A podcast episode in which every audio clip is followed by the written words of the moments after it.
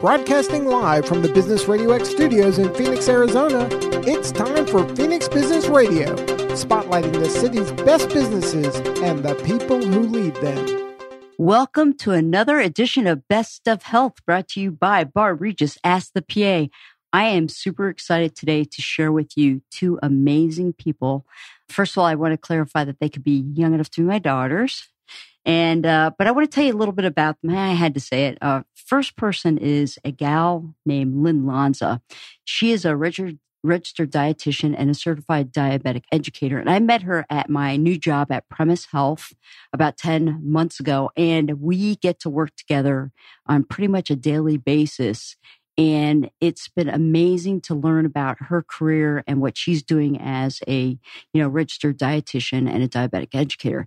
The second person that we have today is someone I'm close to. Uh, actually, I will be forward in saying she is a relative of mine. She is my cousin's daughter, and I refer to her as my niece or my whatever, but we're really close. And it's been fun because I never got to know Carrie until very recently in the last nine months. And I learned about her being an amazing registered dietitian. And she's also a certified LEAP therapist. She works at MD Anderson in an integrative clinic for cancer patients. And she also has a consulting business called uh, Feel Good Nutrition.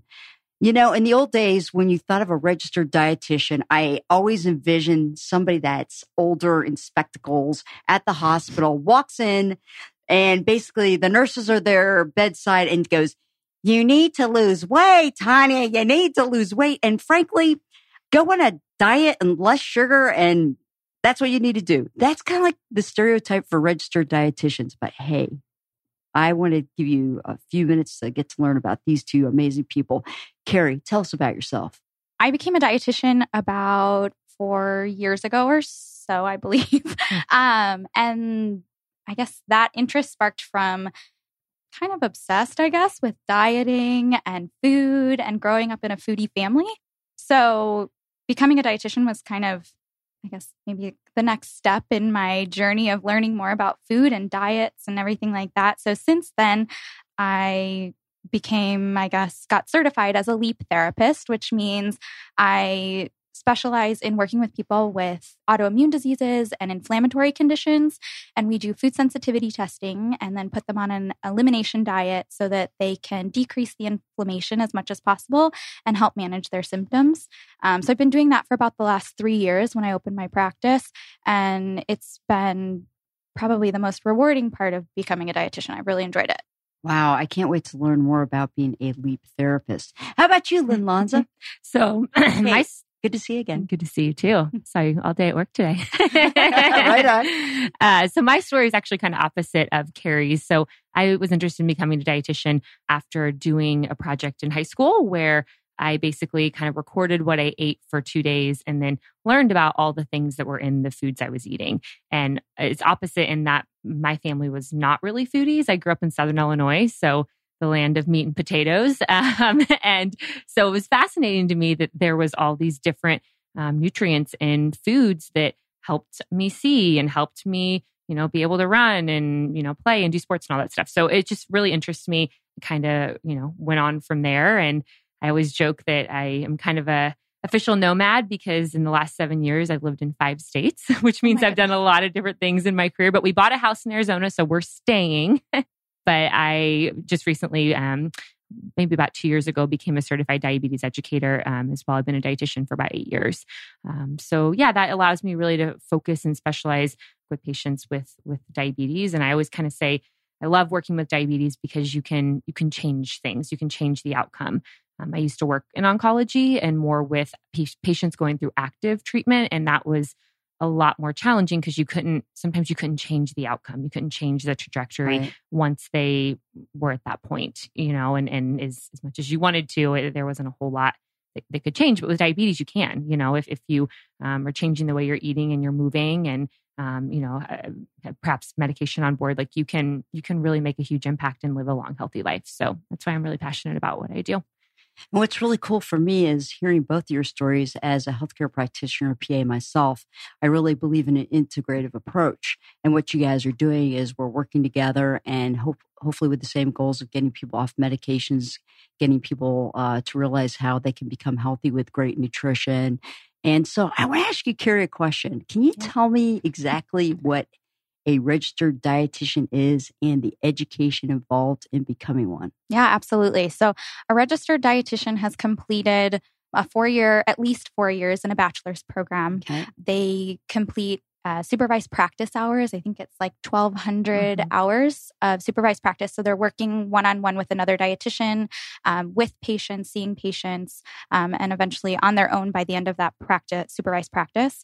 Um, and then at the completion of that, they complete a registration exam mm-hmm. through mm-hmm. that's through the Commission of Dietetics Registration. So they're registered with the mm-hmm. CADI, so the Commission on Dietetics yeah dietetic registration, registration. CDR, CDR, C- Commission yeah, on yeah, Dietetic CDR. Registration. See, you put two dietitians together, we figure it out. yeah, right on, perfect. And you know, and they're they're providers, uh, just like you know, docs, nurse practitioners, and physician assistants like myself. Yeah, you have so. uh, national provider numbers like we do, yep, and identifications, absolutely. and uh, we all have our scopes of practice, and yes. that's what's so cool about everything. Now, Lynn, I got a question for you, and this one's a little loaded because you and I've had this discussion before Uh-oh. a little bit. So I understand the education with a registered dietitian, but can you clarify once and for all the difference between that and a nutritionist? Great, great question. So I was going to actually hit on that. So, um, so to be a dietitian, it's it's standardized, right? So if I am going to school in New York to be a dietitian compared to going to school in LA to be a dietitian, I'm going to be learning the same the same concepts essentially. Now it depends on the state, but um, and the licensure eh, rules in those states. But in a lot of states, anyone can really call themselves a nutritionist. So uh, if you wanted to walk out of here and call yourself a nutritionist because you took a 10 hour course, you could. Um, and so that's really, I mean, I don't know if you have any insight on that, Carrie, but that, in my mind, that kind of is what yeah. differentiates between those I, two. I think absolutely. I think another point is that a dietitian has to complete so many mm-hmm. hours of yes. continuing education every year. So just like other healthcare practitioners, we are required to maintain our knowledge and be up on the research and things like that. Whereas with a nutritionist, you don't have that guarantee that somebody is continuing to develop their knowledge and learn more things. So then how did you become a leap therapist? Um, interesting story. So I became a leap therapist after discovering, I guess, food sensitivity testing for myself. Um, so for years and years, I struggled with IBS and found food sensitivity testing with my first job um, when I did outpatient counseling. I was exploring it for another patient. And when I was talking to somebody, they were like, oh, yeah, this can help IBS. And so I took the test myself and went on the elimination diet and resolved my IBS in two weeks, which was unheard of because I went to a GI doctor and I saw all sorts of specialists that told me nothing helpful. Basically, they put me on medication, the medicine didn't help. But I found this food sensitivity testing and the elimination diet, and it helped. So then I sought out the education um, to become certified. So it involves several hours of um, self study and working with a mentor to learn about the relationship of food sensitivities and how they happen in the body versus an allergy. So, a, a, sensitivity and an allergy are two different things. So, we learn to work with that, how to eliminate foods, how to identify what the problems are. And so, it's been a really good education. I think that's, I use it every that's day. that's great. So, so, when you talk about IBS, let's clarify that's irritable bowel syndrome. Yes, sorry. and that's okay. And then, uh, Lynn, explain what an elimination diet means. Yeah. So uh, uh I'm going to hopefully I get this right, uh, and I'll let Carrie jump in because this is certainly her, her, right now. her area of expertise. Um, but essentially, it is only consuming foods that are very low risk for sensitivities, um, and then uh, based on kind of a um, what you get back from your testing, incorporating other foods back in, and waiting a period of time um, before reintroducing another food to kind of see and make sure and verify if right. they truly are sensitive to that. Okay, food. so yeah. how does that differ from just a gluten free diet? Because you know everybody wants to go gluten free. Well, gluten is one particular type of sensitivity versus, you know, someone could also be sensitive to eggs. Someone could had someone tell me they were sensitive to strawberries and avocado, which was, I mean, Right. like just random stuff. Um, you And know, not your usual milk and cheese, right? exactly. So, exactly. yeah, so there are standard elimination diets out Mhm. there, but they still include all of fruits and vegetables and gluten free grains and things like that.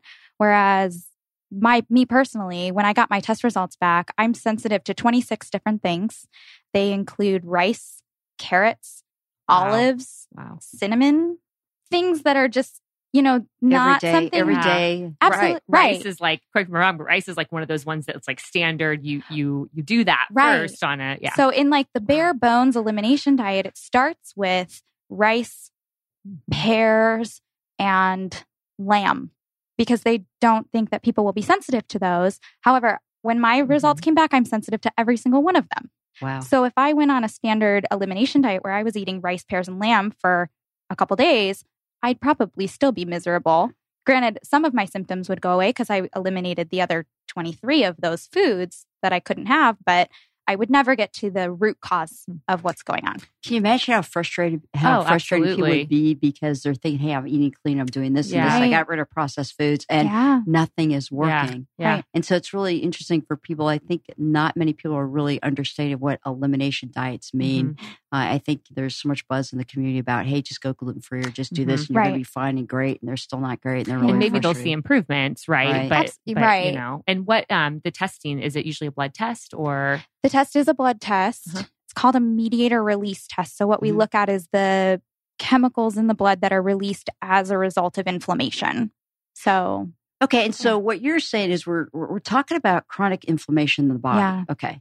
And so let's talk a little bit, you guys, about chronic inflammation in the body, how it relates to autoimmune disorders. mhm. And then I kind of want to like see where we go with that. And I'm hoping to talk about how that relates to diabetes as well and what we're learning. So have at it, you two. yeah. do you want to jump in or do you So, chronic inflammation, Yeah. that's a big topic. a big but topic. It is.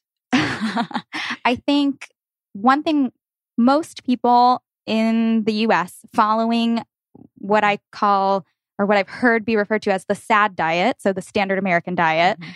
have inflammation, are Mm-hmm. chronically inflamed because our diets are primarily gluten, Mhm.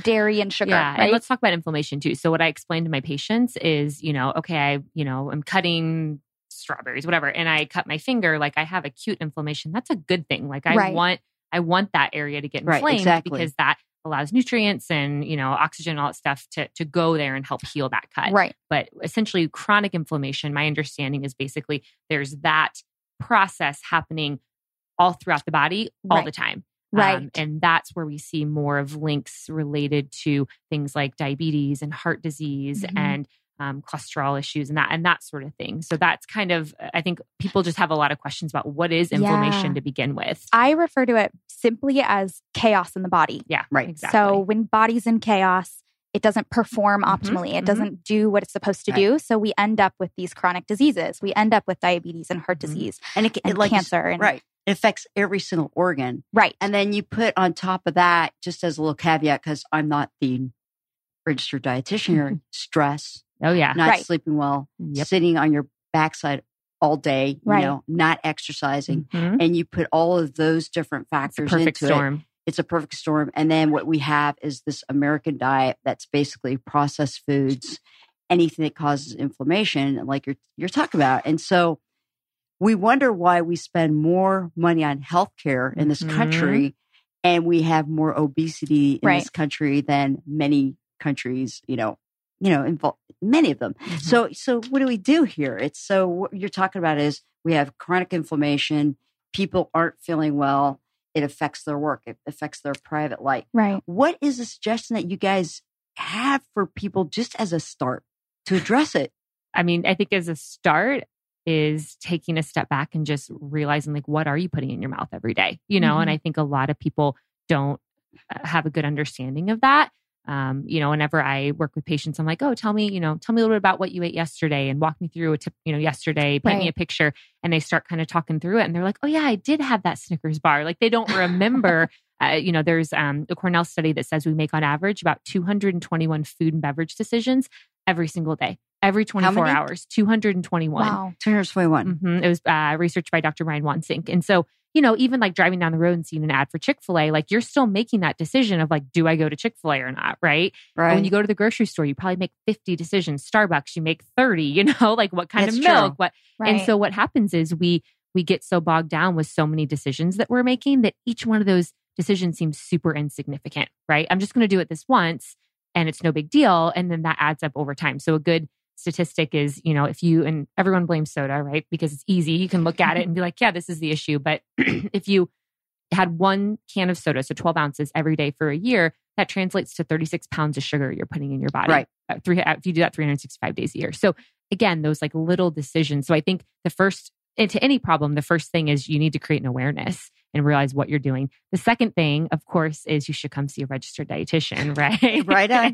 right on. And, and that's what's so fun. Like we get to interact, you know, three days a week. And it's really cool because we talk about our patients and, uh, and, and, and we refer back and forth and we consult and we've had major, major success stories with Mhm. patients as a result of that. And then you look at Carrie, you're working at MD Anderson and you're working with cancer patients. Right. So can you talk to me a little bit about what that's like and how that ever happened? Like the fact that you have oncologists, allopathic practitioners that like want to work with you and like, let's fix their diet and stuff like that. Mhm. Tell us about it. Yeah. So I I work in an integrative clinic. So everybody is pretty on board with the whole body health approach, which is nice. So I work with very closely with a nurse practitioner who is trained in functional medicine.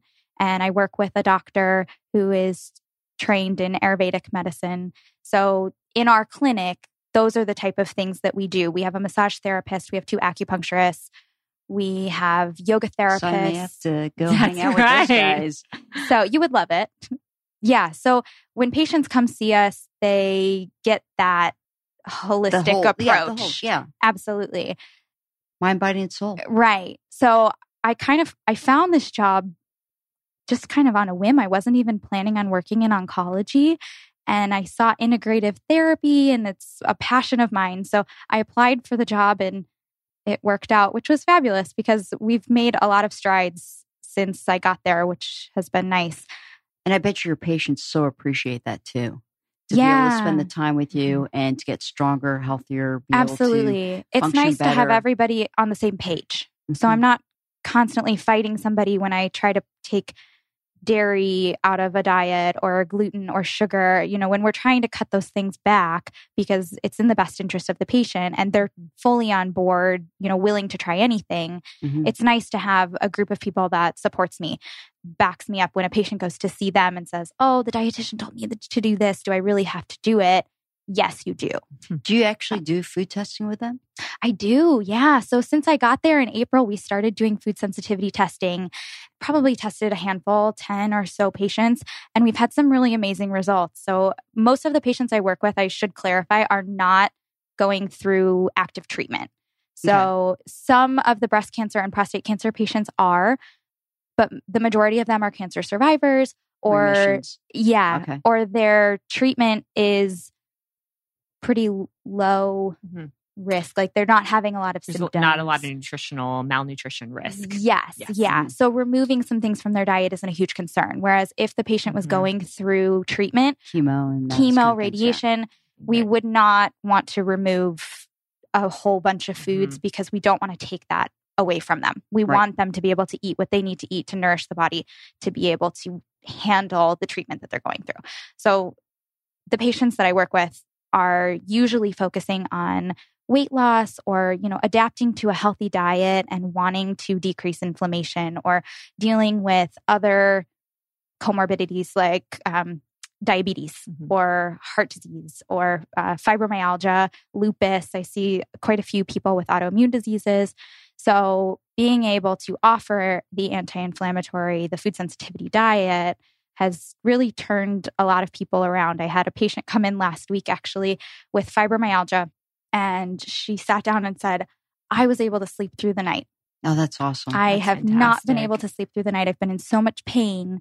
I can't sleep through the night. And I'm not sure what you did, but I can sleep. But see, So- how rewarding is that? Right. Mhm. And and for people to go to traditional practitioners, well, I don't like categories my categorize me in there, but I am. Mhm. And for us to just be able to say, this is how it's going to be, you know, da da da da da, and then be able to actually reach out to people like you Mhm. and get hope in a more natural way, Right. not using medications, Right. and feeling empowered to just be healthier. Absolutely. And I, you know, I That's always say too, because the other part of my world is um in in a private practice, not my own, but um in a family practice. And I always say that, you know, scope of practice too, right? Right. So like as, you know, a physician's assistant or a nurse practitioner or a doctor even, you don't have time to sit there and talk to a patient for an hour about what they're eating. And quite frankly, I don't know how long your initial appointments are, but that I mean, it takes an hour a lot of times because Right. again, we're making so many food decisions Mhm. every day and behavior change is hard, right? And so I, I don't ever really put it on my providers of like, oh, you're not doing, you know, My you're not job. doing it. Yeah, you're not Well, doing a good and- job. And right? honestly, we Like, don't want to do that's your why job because we're not we don't have the expertise. and that's I- why the partnership Right. is fantastic Right. is because it's like, hey, I want you to see this dietitian, you know, um, because I, I want your blood sugars to improve or I want your Yeah. inflammation to go down. And and that's really the best the best approach. Well, and for me, it's like, you know, that a lot of patients come in and they go, I just don't want to be on medications. Yeah. Right. And I go, you know, we may have to be on medications Absolutely. for a while, Mhm. But hey, if we work on diet and if we look at your entire Mhm. lifestyle, maybe we can get you off medications. Yeah. And Lynn and I have had a couple successes. Yeah, I was going to say that. Like, So and it's it, only Lynn. we've only been working together. What last you started in April, right? So That would be the end of April. end of April. So so just in that short period of time, and one in particular, I actually saw today, um, who you know had um, was diagnosed with diabetes, and you know is it was kind of her it was her wake up call. She was like, you know what, like I caused this. Like I I can necessarily cause this. I have a family history of it and all that kind of stuff. But you know, there's things I could be doing to help myself. And that was something else you asked me earlier. Where do people start? And I had a long conversation with a friend this weekend in Chicago about, you know, we have this environment that is pro bad choices, right? Like it's it's very much that the case. And it's unfortunate that we have to go outside of our normal to get a better, healthier choice. But there's also that level of personal responsibility too. And this patient was very much like, I haven't been taking personal responsibility for it. And so, you know, through working with with her and Barb and myself and getting, you know, A1Cs checked every 3 months to see which is the measure of blood sugar average for the last 3 months. Um but checking to see is her blood sugar truly coming down, it's come down to a level where she doesn't even have prediabetes. And so Mhm. through through our work together, Barb's been able to say, you know what, like you actually don't need this diabetes medication anymore because you're doing it on your own. And to her, that that was her motivation. And you know, she's still continuing to stay motivated. I saw her today. And you know, every day is a struggle, right? Every day there's challenges, but she's able to stay motivated because she knows like I don't want to go back on that medication. Yeah, and the cool thing is we work in a workplace environment inside enterprises and we're keeping them healthy. They're getting back to the workplace. They're more productive. They feel good about themselves. Mhm. They know they can reach out to us anytime in the clinic and to ask questions and things like that.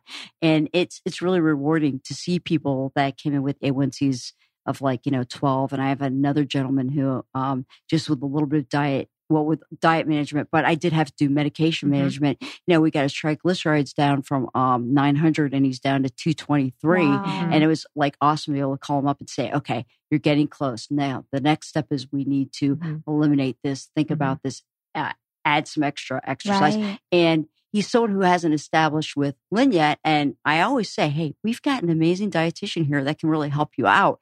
And a lot of it's accountability. Mhm. Like they just need someone to nudge them, Right. you know, and say, to ask you how things are going. Right. That's what I always say. I'm like, I'm here for accountability. So, you know, myself, I need accountability. I broke my ankle two and a half years ago and I was seeing a PT and she was, you know, asking me twice a week, Hey, are you stretching? And guess Right. what? I was stretching. And then as soon as she you knew discharged she was me, ask. Totally. And as soon as Yeah. she discharged me, like I do this for a living, right? As soon as she discharged me, like ask me the last time I stretched. Exactly. Like, Yeah. so I always say, like, everybody needs accountability in different areas of their Ask life. Yeah. Right. And so John out there. so eh, you know i, I just i kind of see that as that accountability piece and you know i, I don't i want to get rid of the misconception that when you come to a dietitian's office we shake our finger at you like that's not No, We're not not, the food all. police. no, we're No. not the food Yeah. police. That's not our role. You know, we in, use a lot of integrate a lot of motivational interviewing into our practice, and you know, hey, what went really well? Let's these goals. We set three goals when you left my office last week, you know, Right. two weeks ago. What of those goals went really well? Like what what is just going great and why is it going great? Like what are you, you know, oh, I'm eating more fruits and vegetables in the middle of the day. Great. How, like why are you do how's that happening? Oh, I'm packing my lunch, you know, on Right. Sundays for the week. Perfect. Okay. Things that aren't going so well. What do we need to do differently to make that go better? You know, and so just having that accountability and someone to bounce ideas off of. Awesome. I've got to ask you the question. I am GMOs. GMOs, Okay. GMOs, GMOs. I uh, yes. I'm kind of a preacher about GMOs. I uh, just can't understand why we have any food sources in the United States with GMOs, but we do. Right. And uh, I want your take on it. Tell me what you guys think. What do you think, Lynn? I, I don't think I know a whole enough about it. I don't know um, enough about it. I think um, I've seen some research around GMOs with soy, um, and I tr- personally I try not to do anything soy based that's GMO. But quite honestly, like this is another role of a dietitian is to step back when they don't know a whole lot Okay. versus to be able to say like you know oh I think this even though I don't have the research to back it up. I, so in general, I try to stay away from any soy based products that are GMO based Mm-hmm. on research I've read, but I really don't know enough about anything else to speak to that.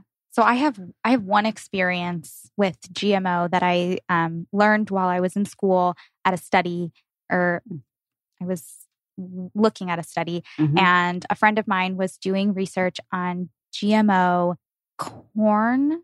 Right. I want to say it was corn or tomatoes. She was using a gene from.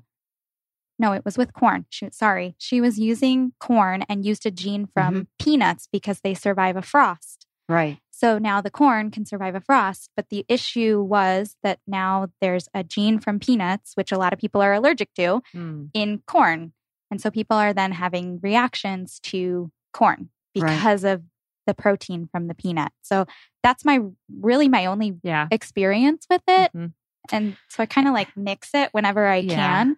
But beyond that, I'm not. And I always think grand scheme too, right? Right. Right. So, like, okay, I get a patient who comes in to see me and they're eating sugar breakfast cereal in the morning and they're eating, you know, drinking soda every day and they're going out for fast food every day. Like, Mhm. getting them to move from that to you know a more balanced diet that has yes some gmos in them like that's that is a step now and Right. down the road like do we get them maybe more to where um, we're using you know whole foods that aren't gmo sourced potentially but i mean i also know it's pretty difficult in this country to find that unless you're Right. like me and you grow tomatoes in your garden in just january Oh my God, Okay. so good. Okay. So, we- so we got the GMO thing. Now, organics. I'm throwing out things that people want to know about. Sure. Because some people Yeah. like, all I do is eat organic. So, thoughts on organics? so uh, i'll do you want do you want to jump in or do you want me to You take it away. So I used to work with college students. And again, I always say the At goal what school? at Oregon State University, Right go on. Beavers. Woo. So I always say that, you know, the the goal here is to get people eating more fruits and vegetables. We know from research that eating having your diet consist of primarily fruits and vegetables um, reduces inflammation, reduces risk of diabetes. re- I mean, all these different things. So with my college students, the amount of fruits and vegetables they could consume if they're buying organic was very low. And so for them, I said, okay, here's the dirty dozen, here's the clean 15. So dirty dozen is basically fruits and vegetables that are really a better idea to buy organic if you're going to. So think like strawberries, anything that has permeable skin versus the clean 15 are things that, hey, maybe it's not as big of a deal to buy these non organic. So check those lists out. And if you feel so inclined to purchase organic things, purchase them off of that list, particularly. The research doesn't necessarily, that I've seen, doesn't say like organic is better.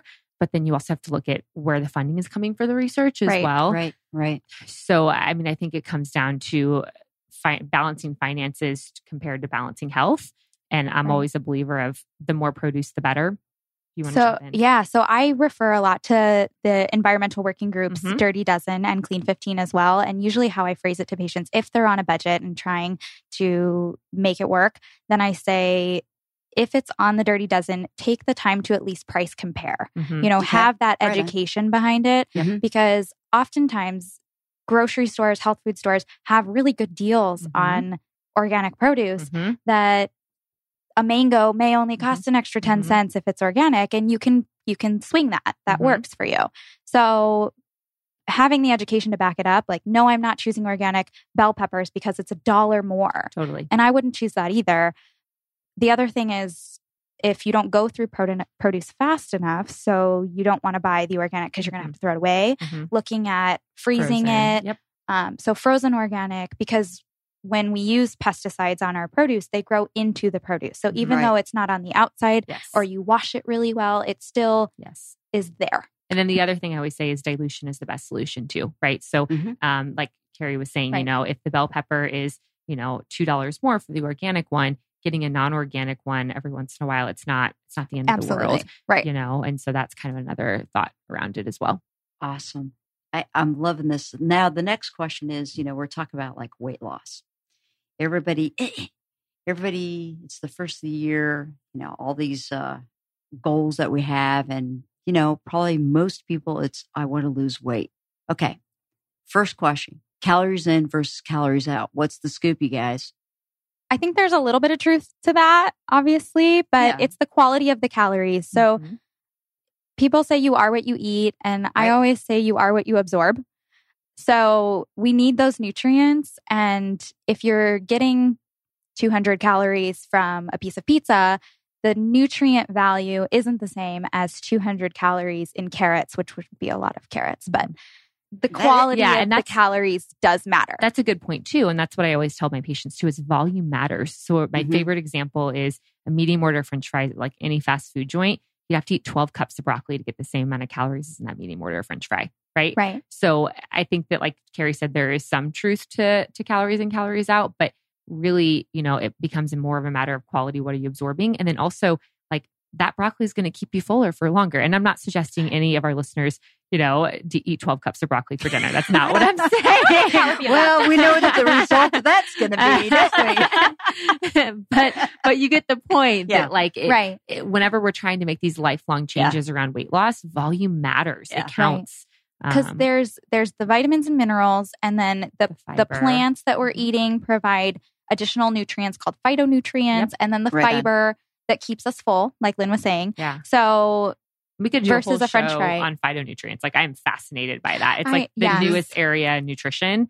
Like when you're big nutrition nerds, like Carrie and I, right? Right. Like, like that You're not nerds. that's No. that is such a fascinating topic to me. right Um, what we're learning about phytochemicals and how they reduce, perhaps reduce risk for cancers, Right. and they themselves decrease inflammation in the body. And so Right. I'm, I'm glad you brought that up. i that just up. did a cooking class on that with Oh, a bunch of our patients Really? so we focused on winter colors and we talked about different root vegetables we prepared a lot of different recipes using root vegetables in different colors and talking about the benefits of That's the awesome. phytonutrients and how they decrease inflammation it was it was a good class Yeah. Now tell me that these guys don't know a lot about nutrition. right on. So, all right. So we're, we're learning about that, and a patient comes into you and they go, "Hey, um, what are my macros? What does that mean?" So macros is abbreviation for macronutrients. And so basically, you know, we have macronutrients and micronutrients. Macronutrients is anything that provides calories. Mhm. Um, so that would consist of protein, carbs, and fat. So carbohydrates, sorry, and fat. Um, and then, I mean, alcohol provides calories as well, but it's not considered a macronutrient because it's not like we're trying to incorporate that in all the time. Although glass of wine every once in a while is awesome, unless you're pregnant like me, anyway. and then the micronutrients um, are, you know, vitamins, minerals, and Right. water, basically. So that's what a macronutrient is. Okay. And then people come in all the time and they go, How many macros should I have? Yeah. Is there, I, we may be getting out of scope a little bit, but is there an easy formula for people? Because they'll come into me all the time and I'm doing my macros. And if you guys don't know, I mean, it's, it's no big deal, but it's interesting. Like behind closed doors on my side of it, it's like I hear all sorts of different things, you know, Mhm. about the organs, the macros. I hear about it, ketogenic diets. Oh, so yeah. what's, what's your feel Yeah. about ketogenic diets? Because that's a big buzz and, uh, you know, it's in Atkins and all those kinds of things. So, a ketogenic diet is where you basically cut out all most of the carbohydrates in your diet. You're following 20 to 25 grams of carbohydrates um, and eating primarily a high fat diet. Mhm. So, it was developed for people without epilepsy to stop seizures. Mhm. And that's the It's effective. functionality of it is Mhm. very, very effective. for seizures. For weight loss, I guess it is also effective, but it's Right. not the healthiest diet. So when we cut out the carbohydrates, we're not eating our whole grains and getting vitamins from our whole grains. We're not getting a lot of fruits and vegetables because those have fiber in them and fiber's carbohydrate Right. and sugar from fruit. Mhm. So The other thing I always like to talk to my patients about too is um, sustainability of what they're doing. Right. And so I tell my patients, like, any goal that you set in my office, if you don't see yourself meeting this goal a year down the road, two years down the road, six years down the road, this is not the goal we set for you. Right. And so, uh, from a diabetes perspective, as far as macros are concerned, um, you know, obviously there's always that emphasis on carbohydrates with diabetes because that's the biggest predictor of blood sugar rise following a Mhm. meal.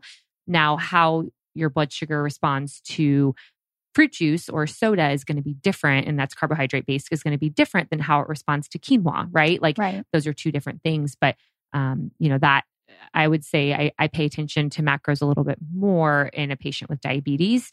Um, So a ketogenic diet for someone with diabetes probably isn't the best idea. Correct. Yeah. Because, you know, especially if they're on, in fact, we have a patient, um, you know, they're using insulin and, um, really, you know, if you're using injectable insulin, like your body's not producing it, there's no check and balance to, to prevent low blood sugar.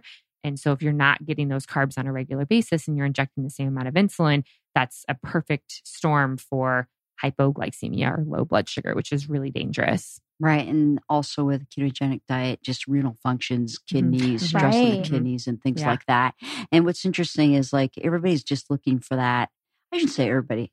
That was bad, but a lot of people are just Yes. looking for like that one up diet that's going to give you. and them. it's effective. It'll work. Right. Like, you know, patients come back to me in a few months after they're like, I want to do this. And I'm like, I can't stop you. Right. Right. Um, and it's effective. They, they definitely, you know, see that weight loss and they feel really good. And, you know, but then the holidays come and they start eating cookies. Right. Yeah. Trying to incorporate those carbohydrates back into your diet. The ketogenic diet just doesn't teach you how to portion control and Mhm. how to really eat in a sustainable way. Yeah.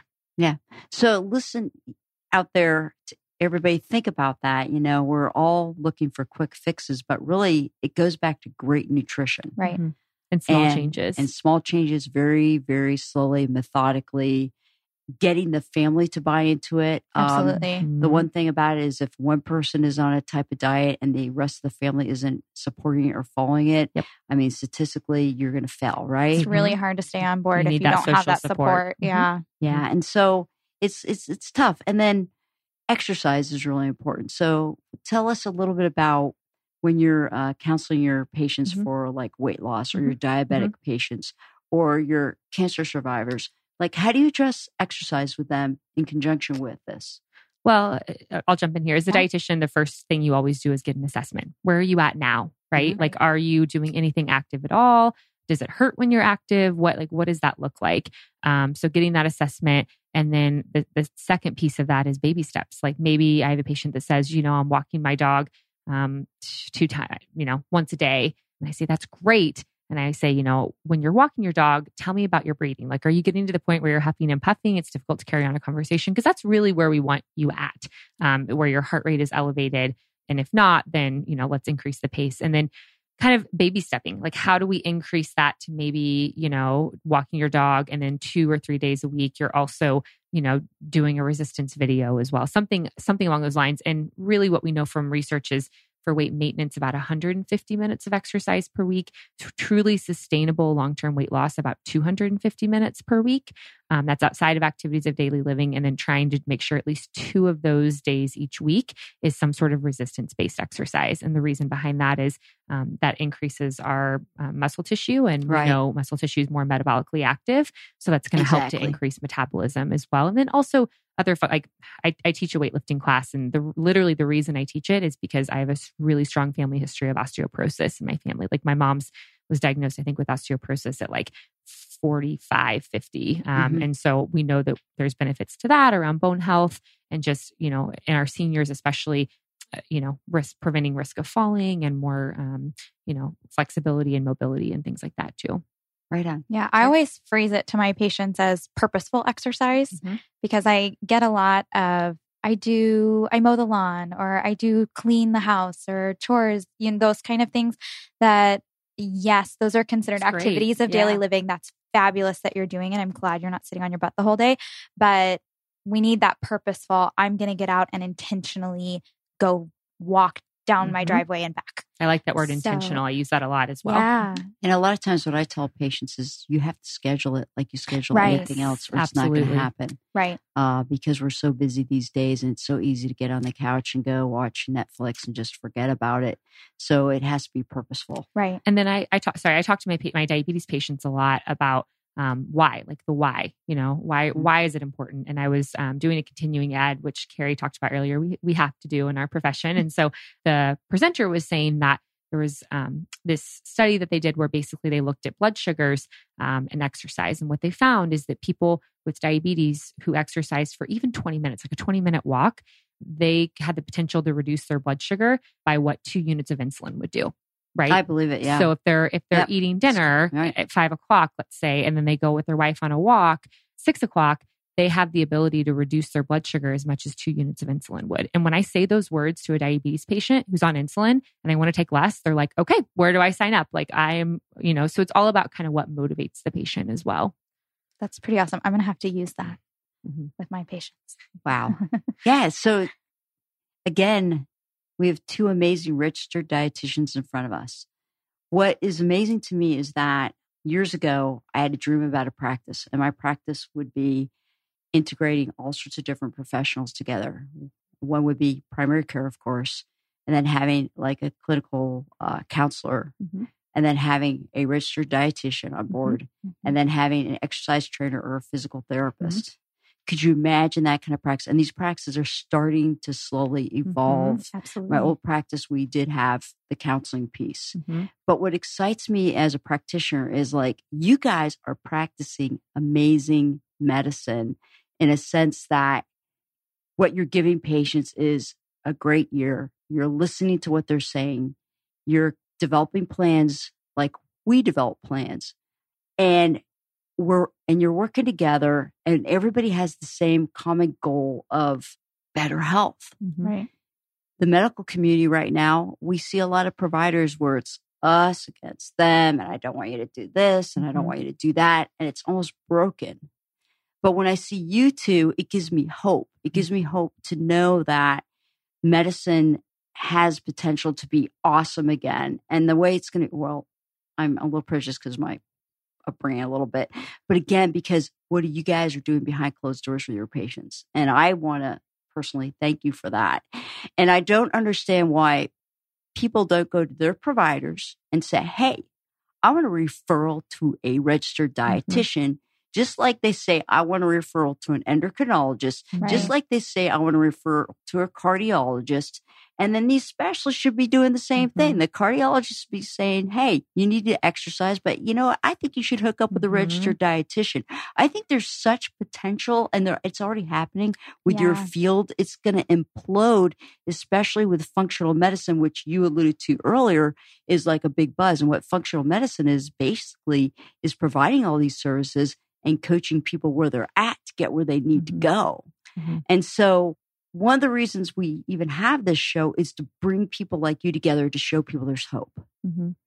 And like I'm enlightened by this and and and, and I have inside track because I know you guys, but think about millions of people out there that don't even know you exist. And I always tell, you know, my my dad actually was um, going through a lot of health stuff, and I said, Dad, you have to be your own advocate in healthcare. You do. Right. And so, you know, what's crazy, and I don't know the stats on dietitians, but for certified diabetes educators, um, I believe the stat is that only 7% of Medicare patients who have diabetes and who have the benefit for diabetes education actually receive diabetes education. 7%. That's And they have the benefit, like it's Right. sitting there, right? And so they just, one, don't know. Um, and, and we know the stats on when you get diabetes education, how much Oh. improvement in, you know, your outcomes Yeah. are, right? and we all see it every day. Yeah, exactly. Yeah. And so I always tell my patients, like, you have to be an advocate for your healthcare. Like, come into your doctor with lists of questions. I do. Like, I Right. totally do. And I'm sure that they get super annoyed, but that's just that. I mean, Now- you have to be an advocate. Well, it depends on the provider. And for me, I like lists actually because Yes. if I look at the list, I usually can help figure out what's going on. yes. It's take, but again, it goes back to taking the time. Mhm. So if there was one thing that you could say to people right now about that they that they could do proactive for themselves just for better health from a standpoint as a registered dietitian, Lynn, what would you say? And just just uh, shout outs to uh, any social media or anything yeah. that uh, you'd like to share with us. Absolutely. So I'm going to actually steal a quote because not steal, borrow. Um, work smarter, not harder, right? Um, right. From actually from Michael Pollan. Um, and so his quote is um, eat foods, not too much, mostly plants. Super simple, right? But it gets to the message of eating real food and being mindful of do I need to eat? Like am I am I actually physically hungry or is this brain hunger? How much do I eat? All that kind of stuff. So obviously that along with movement and then just really baby steps. Like it doesn't have to be, you know, this New Year's resolution that is totally you know unrealistic and unattainable right. yeah uh, maybe your your first step is going to be you know i'm going to swap out my morning sugary coffee you know with tea, an unsweetened tea, or you know, a, an unsweetened coffee. I don't know, just something simple like that. So yeah, that just keep it simple. I think is the, the biggest approach, and and you'll be surprised by the the results that you you get.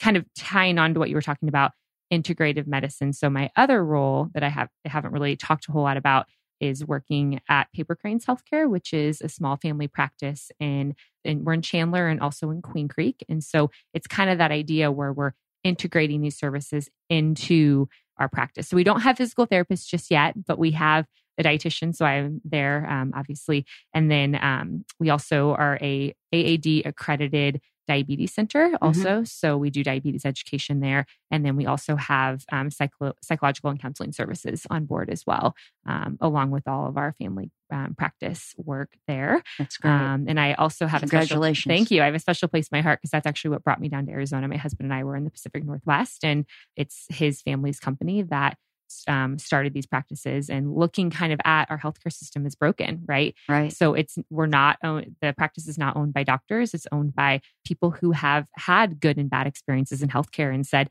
you know what, like we just want to provide really good customer care and really, really good medicine, and this is how we're going to do it, and and be able to have people who are non-clinical sort of running the show and being able to hire really good clinicians who just get to practice medicine. Like that's all they do, right? right. And so, kind of a plug for that. So, papercraneshealthcare.com um, is where you can find that. And we are accepting new patients. So, woohoo.